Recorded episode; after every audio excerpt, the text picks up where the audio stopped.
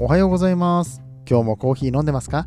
こんにちは、こんばんはの時間に聞いてくれているあなたもいかがお過ごしでしょうか？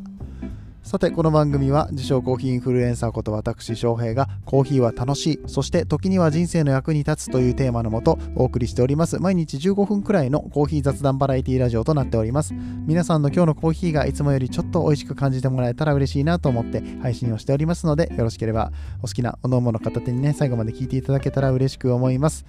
本日は1月22日の土曜日となりました。いかがお過ごしでしょうか？皆様、寒くないですか？めちゃくちゃ寒いですよね。あの、僕が住んでる神戸も超絶雪、超絶って言ったらあれか、あの、そんな他の豪雪地帯と比べたら降ってないよ。だけど、あの、神戸って雪降らないんよ。うん。あんまり降らないんですよね、基本的に。あ山の上の方は降ってますけどね。うん。あの、六甲山の上の方が白くなってるとさ、あ寒いな、雪降ってんな、あの辺って思うんだけれども、ことこう三宮の駅の近くだったりとか海側の方だったりとかってそんなに雪降らないんですよ。まあ待ってくることはあったとしても。もう昨日ゴーゴーに雪降っててさあれどうなんだろう？電車とか遅延したのかな？その時間帯は仕事してたので分かんなかったんですけども真っ白になってたんですよ。あの見た感じがね、うん、それはあの京都とかの方がもっと真っ白でしたよ。もうしっかり積もってましたからねあっちはね、うん、積もることがないんですよね神戸はね。まあなんていうのかな。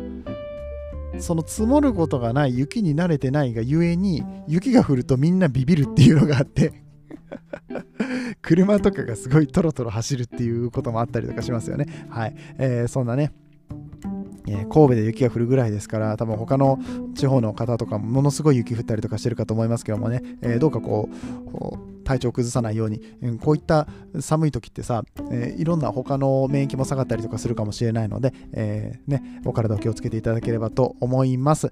はい、えーということでですね、えー今日のオープニングトークなんですけれども今のオープニングトークじゃなかったんかい。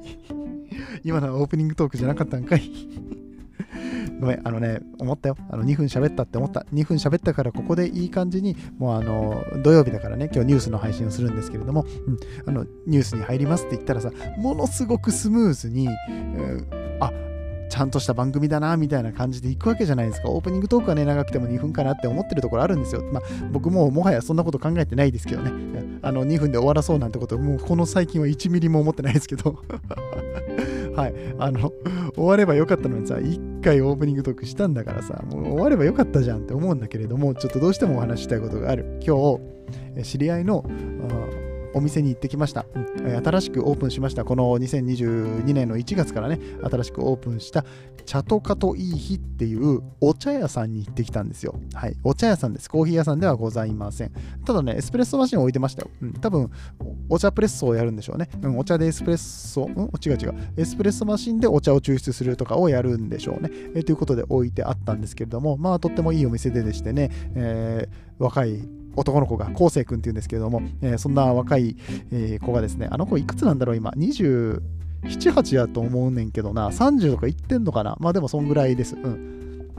えー開業いたしまして、えー神戸市の、あ神戸市じゃない、えーと、兵庫県の芦屋市ですね、えー芦屋の駅から歩いて5分、6分ぐらいのところにあるお店なんですけれども、あのお茶の選定めちゃくちゃこだわってまして、全部うまいです。で、えーこのお茶に関しては、2戦目、3戦目も、うん楽しめるように、うん。これがあの彼のお茶の選定の基準だったみたいで、これ結構大変だったみたいです。和紅茶も置いてるし、あとほうじ茶もあるし、あと台湾茶とかね、中国茶、ウーロン茶、和ウーロンもあるし、えもちろんね、緑茶もね、いろんな種類が置いてあるんですけれども、これらがちゃんと、えーしっかりと2戦目、3戦目も楽しめるような、2戦目、3戦目ってあれですよ、戦うんじゃないですよ。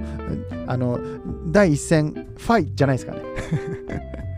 見合って見合ってみたいな感じじゃないですから、えっ、と、煎じるっていうのは、そのお茶を入れることですね。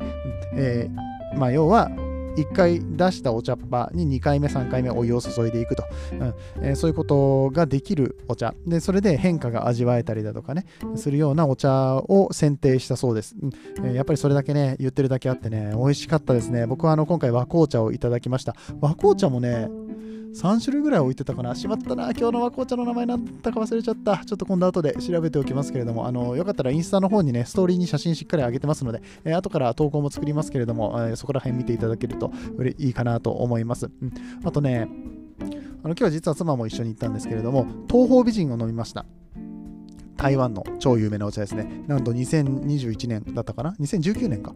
え、違う、20年か。わかんない、忘れちゃった。まあ、その辺の、あのー、コンテストで1位を取った東方美人っていうのを飲んだんですよ。まあ、めちゃくちゃうまかった。まあ、めちゃくちゃうまかった。びっくりした。なんだろう、香水飲んでるみたいな感じ。うん。ちょっとパイナップル感とかもあってね。いや、あれとね、あの、台湾のパイナップルケーキとかあるじゃん。あれとか合わせたら絶対美味しいと思うんだけどね。うん。いや、本当に素晴らしいお茶でしたね、うん。そんな値段で出していいのっていう値段で出してました。びっくりしました。あの、周りのお茶屋さんに怒られたらしいです。えー、というようなね、えー、昴生君の素敵なお店がありますので、皆さん、えー、茶とカといい日です。調べてみてください。えー、お茶の茶に、えー、カとっていうのはお菓子のカですね。茶とカといい日。はい、えー、ぜひぜひ、えー、行ってみてください。ということでね、オープニングトーク、この知り合いの店の宣伝で、うん、たくさん時間を使ってしまいました。はい。えー、ね。さっさとニュースに移っていかないと、えー、また時間が押してしまいますのでね、えー、お話をしていきたいと思います。えー、で今日はね、朝にもちらっと配信させていただきましたけども、最近もうアホみたいに忙しいんですよ。うん、で、このアホみたいに忙しいがゆえにニュースもあんまり読めてない。えなので、えこうヘッドラインを見てですね、面白そうなニュースが何個かあったので、えまだニュース読んでないんですけれどもニュースは読んでないんですけれども、もしかしたら全然読む必要のないニュースである可能性はあるんですけれども、あの、面白そうなタイトルのニュースを読み上げていきたいと思います。ということでね、えー、まあ、ゆるい感じでお聞きいただければ嬉しく思います。それでは、えー、今日も本編やってまいりましょう。この放送は、歴史とか世界遺産とかを語るラジオ、友沢さんの提供でお送りします。はい、それでは1つ目のニュースです。ジャーナルスタンダードファニチャーと手のひらサイズ、電気不要のエスプレッソメーカースタレッソミニが限定デザインでコラボ。はい、えー、ファッション連動インテリア、ねえー、ファッションのこうデザインをしているような会社が、まあ、インテリア、家具だったりだとか小物だったりも作ってるパターンのやつですね。はいえー、これの新作コレクションとして1月22日から幕開けにて先行販売開始となります。えー、株式会社花形設計っていうところがやってる、えーこのファッション連動インテリアプロジェクトですね、えー、がですね、株式会社ベイクルーズが運営するジャーナルスタンダードのインテリアブランド、ジャーナルスタンダードファニチャー、えー、と、世界最小クラスの携帯エスプレッソメーカースタレッソミニのコラボレーションの商品を1月22日から幕開けにて先行販売いたしますということです。へこれ知らなかったな、この商品があることを。スタレッソミニって知ってますか皆さん？スタレッソミニは僕は知らなかったけども、かなり本当にあの片手に収まるぐらいですね。えっ、ー、と、今僕写真見てるんですけど女性の手でまあ収まるっていう言い方していいのか分かんないけどこうまあなんだろうな、ペットボトル1本分よりちょっとちっちゃいぐらいのサイズですね。はい、えー、そんな、えー、アイテムがあるそうです。このスタレッソミニはですね、手のひらサイズで電気不要約30秒で本格的エスプレッソが抽出できるという利便性やサスティナブル性が評価され、世界40カ国で販売されています。どの辺がサスティナブルなんだろうなんだろうコーヒーの殻とかガスとか使われてるのかな？うん、わかんないけど、まあ、紙使わないだろうしね、エスプレッソだからこう、なんか、あのー、紙使わないじゃないですか。紙フィルター使わないじゃないですか。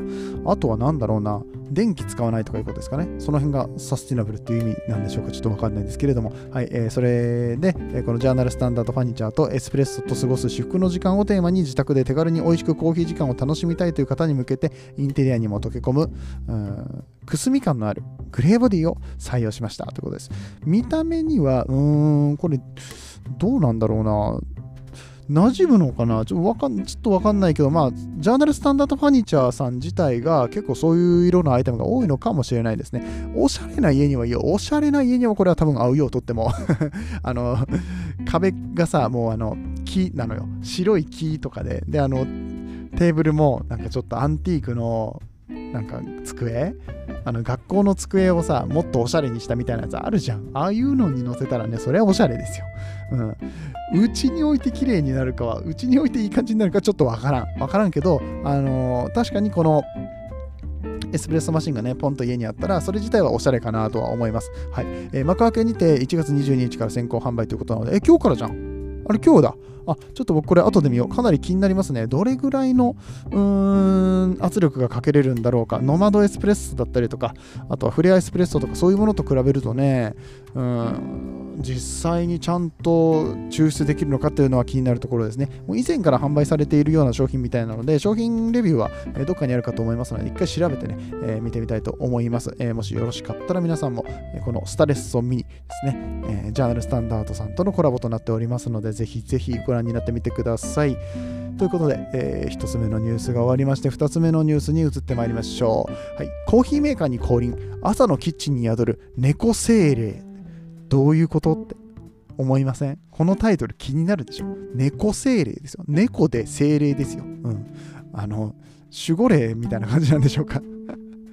コーヒーメーカーに降臨してるらしいんですよ。うん。でね、僕はこれを、あの、開いて、まあ多分読まなくていいだろうなって思いました。これ多分読まなくていいニュースだったと思うんですけど、まあ開いちゃったんで読んでいきますね。はい。えー、猫は優れたバランス感覚の持ち主で、狭いところでも平気で歩いていきます。また、極小のスペースにも器用に座り、人間がどうしてそんなところにと驚かされることもしばしば。朝のキッチン、飼い主さんが毎日の習慣であるコーヒーを飲もうとしたところ、コーヒーメーカーの上に荘厳な猫の精霊が降臨していました。私だっていうことですね。はい。私が猫の精霊であるっていうことですね。はい。えー、コーヒーメーカーの上にちょこんと乗っているのはノルウェージャンフォレストキャットのひまりちゃん1歳の女の子です。猫の中では大柄で知られるノルウェージャンフォレストキャットですが狭いコーヒーメーカーの上で器用に座ってます。確かにね。これなんだろう。このコーヒーメーカーは別になんだろうな。デロンギとかのさ結構こう平らなスペースがあるやつじゃないんで本当にあのよくある一般的によくあるあのちっちゃいコーヒーメーカーなんですよ。フィルターがセットできるだけぐらいのね、コーヒーメーカーなんですけれども、はい。えー、その猫ちゃんがですね、狭いコーヒーメーカーの上で気温に座ってます。というより、そこに至るまでも、瓶など障害があるにもかかわらず、全く倒れていないということにも驚かされますね。そうですね。猫ってそういうところすごいですよね。はい。うん、猫の話じゃん。コーヒーの話じゃないじゃん。ね。はい。えー、続きます。飼い主さんはお気に入りのコーヒー豆を持ってキッチンにやってきたわけですが、ひまりちゃんのコーヒーメーカーの上でお出迎えしていたため、一瞬固まってしまったそうです。一瞬、こう、固まっちゃったんですね。えー、猫ちゃんが？猫ちゃんが？うちの猫ちゃんがコーヒーメーカーの上にってなったんでしょうね。はい。えー、どいてほしいのだけれども可愛いのでどかせない。と、飼い主さんは悩んでしまったのだとか。これあるあるだよね。これ、わかる。めっちゃわかる。僕も猫飼ってたから。あのおお母さんとかにさ、実家で、実家にいた時ね、あの、翔平あれやって何やってみたいな話とかさ、されるとさ、今猫乗ってるから無理。膝に猫乗ってるから無理。ああ、もうめっちゃトイレ行きたいのに、めっちゃトイレ行きたいのに猫がいるから動けないみたいなあるじゃないですか。あるのかな。いやあのこれ猫好きだったらみんな分かってくれると思う。そりゃそうだよね。コーヒー飲めないじゃんってなるよね。猫とかしたらかわいそうじゃん。かわいそうなのか。猫とかしたらかわいそうなのか。それともその可愛い姿をずっと見ていたいということなのか、まあ、どちらの意味でもね、えー、どかせないと思うんですけれども、はい、えー、このひまりちゃんですね、ひとまずコーヒー豆を横に置いた飼い主さんがこう頭を撫でてやったと、でも動かないと、えー、どうしようかなって。頭撫でてほしいのかな？あゴロゴロ言ってるから、こう、顎とかね、えー、ね、撫でてほしいのかな？わしゃわしゃしてほしいのかな？動かないっていう状態でね、困った飼い主さん。ひまりちゃんの性格のことを思い出してみました。そうだそうだ、ひまりの特性上どこでもついてくるを把握している私は気にしない素振りで離れてみたらこれはいけるんじゃないのか。何にも気にしない素振りで離れてみたらひまりちゃんが後ろからついてくるんじゃないのかってとてとてとてと、ほーらねってね、ほーらねって。ほーらねじゃないんだわ。何の話を聞かされてるんですかこれは。何のニュースなんですか まあそうやって足元にすり寄ってきてくれたひまりちゃん、え、そして、え、コーヒーメーカーはこうひまりちゃんがどういたので開きましたのでやっとコーヒーが入れることができました。ちゃんちゃんっていう話ですね。ごめんなさい。本当になんでこんなニュース読んだんでしょうね。はい、えー、しかしなんでこのニュースがね取り上げられてるんでしょうか。アットニフティさん。アットニフティニュースさん、なぜこのニュースをニュースとして取り上げられたんでしょうか？あ、これでも、あれですね、ニフティさん、あ、まあ、ニフティさんはこれ勝手に上がってくるのかな？もともとは、オタクマ経済新聞という新聞さんに載っていたそうです。これ、経済新聞の記事。ね、経経済新聞の記事じゃないでしょ。ああ、面白い。面白いけど、なんか本当にしょうもない。えー、ということで、えー、2つ目のニュースはこの猫の精霊がね、現れたよというようなお話でございました。はい。えー、最後のニュース読んでいきましょう。3番目のニュースです。バルミューダの電気ケトルがリニューアル。えー、最大水量や見やすくなっ最大水量が見やすくなったぞということですね。バルミューダの電気ケトル皆さん、えー、使われたことある人いらっしゃいますか？おしゃれですよね。うん、で、バルミューダ使ってるお店、えー、スペシャルティーコーヒーのね、専門店もあったりしますし、確かスタバさんにもバルミューダって置いてませんでしたっけ？スタバのグッズでもありませんでしたっけ？あれね、あの、一回触りましたけれども、あのー、なんだろうな、調整はしやすいような感じがします。この手首の傾き方の。あの重心がうまいこと言ってるような感じがしますね。はい、えー、このバルミューダの電気ケトルがリニューアルするそうですというニュースでございます。寒いこの季節は電気ケトルが大活躍。ドリップ派からコーヒーが入れやすいと評判なのがバルミューダのケトルです。デザイン性も高く、今やバルミューダのキッチンシリーズを代表するプロダクトとなった電気ケトル、バルミューダザポット、えー、13,200円が、この度リニューアルによってより使い勝手が良くなりました。さあ何が変わったのでしょうか、えー、バルミューダポットは、えー、まず容量は 600ml コーヒーで3杯カップヌードル2杯分のお湯が沸かせるちょうどいいサイズ感。確かに確かに。あのねちょうどいいサイズ感は分かりますねこれ、うんうんうん、で、えー、緩やかな曲線を描くこだわりの細口ノズル、ねえー、小ぶりで重すぎない本体。ねえー、ハンドルも握りやすくなっておりまして。あとはねあのランプがつくんですよ。この温めてる間っていうんですかね、うん、あじゃなかったっけ？確かそうでしたね。うん。そして斜めにカットされた中油口、うん、このノズルのところですね、一番先っぽのところですね、えー、が湯切れがいいっていうのもね、すごくいいですね。あのキュッてこう切れる。その1投目 30g、2投目 60g とか言って注ぐときにピッてこうお湯が切れるのもいいところですよね。バルミューダねなかなかね、いいんですよ。はいはいはい。まあ、そんな感じでいろんないいところがあるこのバルミューダさんですけれども、今回のリニューアルは何が変わったのかと言いますと、サイズや形状、ブラックとホワイトのボディカラーはそのままにロゴの色が変わりました。ロゴがね、金っぽいのかな、うん、ちょっとゴールドに近い色になってますね。うん、おしゃれ。はいえそしてそして、バルミューダの人気プロダクトであるバルミューダザトースターと合わせてシリーズで揃えたくなる配色にしました。あ、じゃあトースターと同じ色味になってるんだね。あれ？それだけ？それだけ？あ、違う違う。これ最後に書いてあるわ。最後に一番変わったところがね、一番最後に持ってこられてますよ。ねバルミューダさん。バルミューダさんのせいじゃないわ。これニュース書いた人のせいだね。はい。あの、もうちょっとわかりやすく書いておいていただけると 初見だから、こっちとら初見で喋ってるからさもうちょっとこう、ほら、うまいことこう頑張って間を取ったつもりなんだよ、こっちとしては。初見、本当に初見だよ。あの、何のこう下読みもなしに読み進めてるからいつ出てくるのかなってタイトルで最大数量が見やすくなったぞって書いてるのいつ出てくるのかなって思いながらさ、えー、何が変わったんですかって最大数量が変わりましたってスッと書いといてほしかったよね あのね、いいんですよあのそういう。そういうニュースの書き方ああると思います。あると思います。ただ僕はちょっと今日初見で読んでたんで分かりにくかったかなみたいなことを思ったりとかして。今日のニュースひどいね。ボロボロだね。はい。えー、最後のところに書いてありました。このバリミューダのポット何が変わったかと言いますと、ポット内部に最大数量が分かるマックスプレートを設けて使いやすさがアップしています。そんだけ？いや、もうちょっとさ、だから、マックスプレートって何よ？マックスプレートって何？その水がこう上がっていくのが見やすくなったみたいなことかなその辺もね、写真とかがないんよ。どこにその水量が見えるようになってるのかわかんないかなんとも言えないんですけれども気になるわこれ気になるわ。なんか腹立つわ。あバルミューダさんのホームページに行けばいいのか、うん、ホームページに行ったら水量が変更水量が見やすくなりましたのとこがどっかに書いてるはず。どっかにね。はいえー、っと待ってはいどこだどこだ？どっかにあるかな？うん写真が写真がどっかにない。ないですね。写真はなかったですね。数量が見やすくなったという情報だけですので、もうこれはぜひね、電気屋さんとかに行って、どの辺で水量を測ることができるのか見ていただければと思います。で、あの、さっきちらっと出てきましたバルミューダザトースター。もうこれめっちゃかっこいいんですよ、トースター。うん、でこのトースターの横に、この、えー、バルミューダのケトルね、同じ黒色とゴールドの文字、えー、で合わせてですね、えデザインされたものが置いてあるんですけど、まあかっこいいですね。もうおしゃれオブおしゃれですわ。はい。えーね、そういった見た目にこだわる、そして注ぎ口の、形状だったりとかね、注ぎやすさ、ドリップコーヒーにこだわる皆さんは、ぜひぜひこのバルミューダの新しいポットをチェックしてみてください。えーということで、バルミューダザポット新しくなりますよというお話でございました。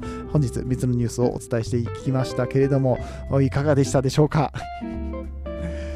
まあまあ喋れることない。僕はあのおしゃべりもう1年半ほどね頑張ってるんですけどね。初見でニュースこれだけ読めるようになったらさ大したもんじゃない。褒めて。褒められて伸び伸びるスタイル？褒められて伸ばされるスタイル？うんもういいや。何でもいいや。もう何でもわかんない。うん何でもわかんない。あれおしゃべり下手じゃない？